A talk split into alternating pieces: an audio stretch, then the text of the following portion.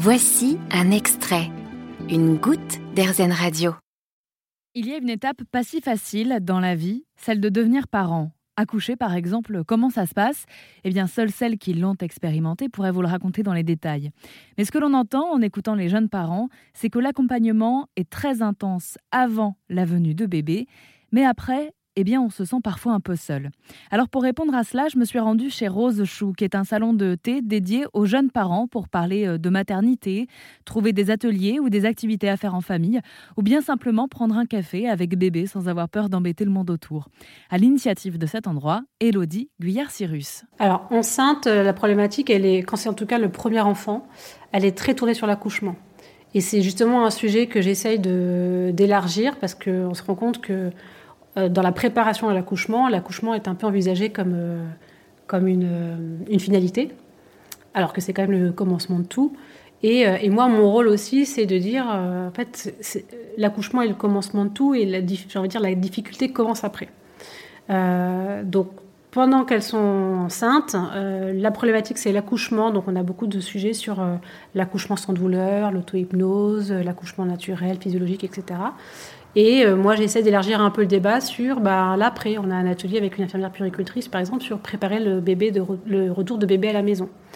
Euh, qu'est-ce qui se passe quand bébé revient à la maison?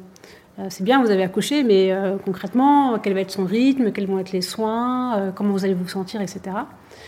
et donc, justement, une fois qu'elles ont accouché, bah, c'est beaucoup la gestion de la fatigue, beaucoup de je ne savais pas, on ne me l'avait pas dit. donc, on essaye de pas faire peur, mais euh, en tout cas, euh, c'est ce qu'on dit tout à l'heure, d'être un, endroit refuge où on peut dire bah ouais, en fait je suis fatiguée là. Je savais pas c'est beau hein, c'est merveilleux j'ai mon enfant mais euh, je suis fatiguée. Donc voilà pendant la grossesse c'est beaucoup tourné sur l'accouchement et après la grossesse il y a beaucoup de choses sur la fatigue sur le sommeil sur voilà et puis alors après les sujets qui sont plus difficilement abordés mais qui commencent à arriver là notamment avec euh, des sophrologues et puis des conseillers en images, c'est euh, bah, quid du corps de la mère une fois qu'elle a accouché? C'est pas le corps que j'avais avant. Euh, et, comment je m'approprie ce corps-là et comment je vis bien avec ce corps-là. Mais pour me remettre un peu dans le contexte, c'est vrai qu'enceinte de son premier, bah, on n'a pas forcément envie de savoir qu'après ça va être galère. On a envie de vivre sa grossesse pleinement, on a envie de préparer l'accouchement et en général ça fait peur, c'est pas c'est inconnu, on sait que c'est pas forcément facile.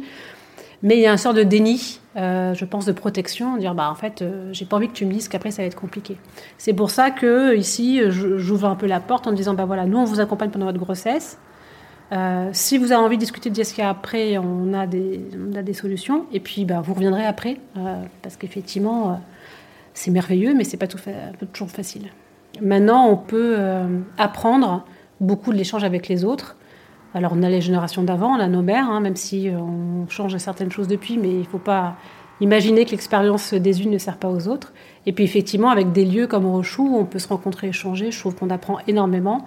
Donc je ne sais pas si c'est une formation, en tout cas c'est un échange. Et puis je crois qu'en s'écoutant, on arrive quand même à bien faire les choses. Et au-delà des discussions autour de la maternité, Rose de Chou se veut également lieu de référence en termes de puériculture et de bien-être. On retrouve une, une sélection d'articles pour le bébé, pour la maman. Et pour la maman, ça veut dire pas forcément que pour euh, la maternité. Euh, on a notamment des bijoux qui sont créés ici, les Moulineaux, avec euh, des pierres semi-précieuses. on a des thés, on a des soins, on a des soins naturels, notamment pour la maman. Et des lieux comme celui-ci, il en existe plusieurs en France. Élodie Guyard-Cyrus est la fondatrice de Rose Chou, située à Issy-les-Moulineaux, à l'ouest de Paris. On vous met toutes les informations pour en savoir plus sur erzen.fr. Vous avez aimé ce podcast Erzen Vous allez Adorez AirZen Radio en direct.